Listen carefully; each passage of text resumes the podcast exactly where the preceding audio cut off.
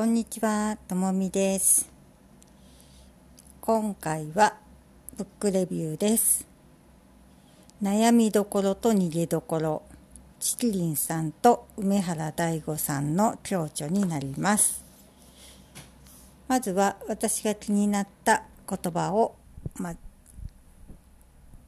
書き留めます。えー、ひゃくよんじゅうはちページの辛かったら逃げてもいい。ちきりんさんは、辛かったら逃げるというプロセスはありだと言ってます。でも上原さんは、そんなに簡単に逃げちゃダメでしょ、と反論します。でもちきりんさんは、逃げるっていうのはネガティブだから、勝てないと分かったら、そんなところに居続けずに勝てる世界を探しに行きましょうと言い換えてもいいと思うと言ってるんですよね。なぜなら世界は広い。その中に無数の分野がある。だからここがダメなら次はあそこを試してみようって勝てる世界を探せばいいというふうに思ってるんです。つまり指の動きが遅くて、まあ、ゲームのプロになれないと分かったら、そこではなくゲーム実況とかゲームライターとか、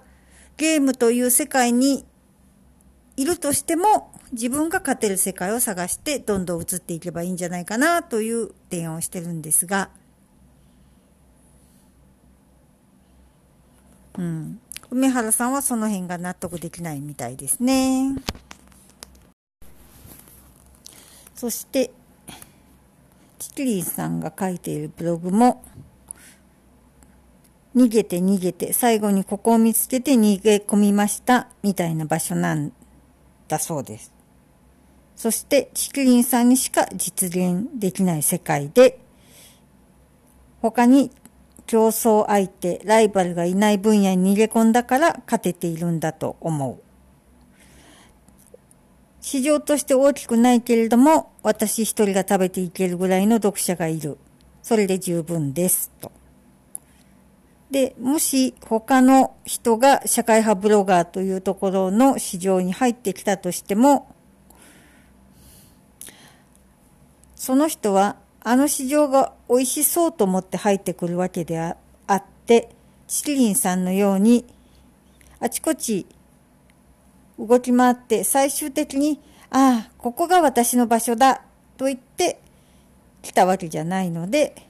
勝ちにくいと思っているし、ちきりんさんにとってこの場所が一番強みも発揮できるし、ストレスも少ない場所だと。でも後から来るライバルの人はあくまであそこが良さそうだと思ってくるから、そういうわけにはいかないんじゃないかなというふうに言ってます。そしてちきりんさんは、逃げるという言葉を作る使うのは絶対に逃げちゃダメだって思ってる人が多すぎるので、そうじゃなくて、やめることっていうのは逃げるわけじゃなく、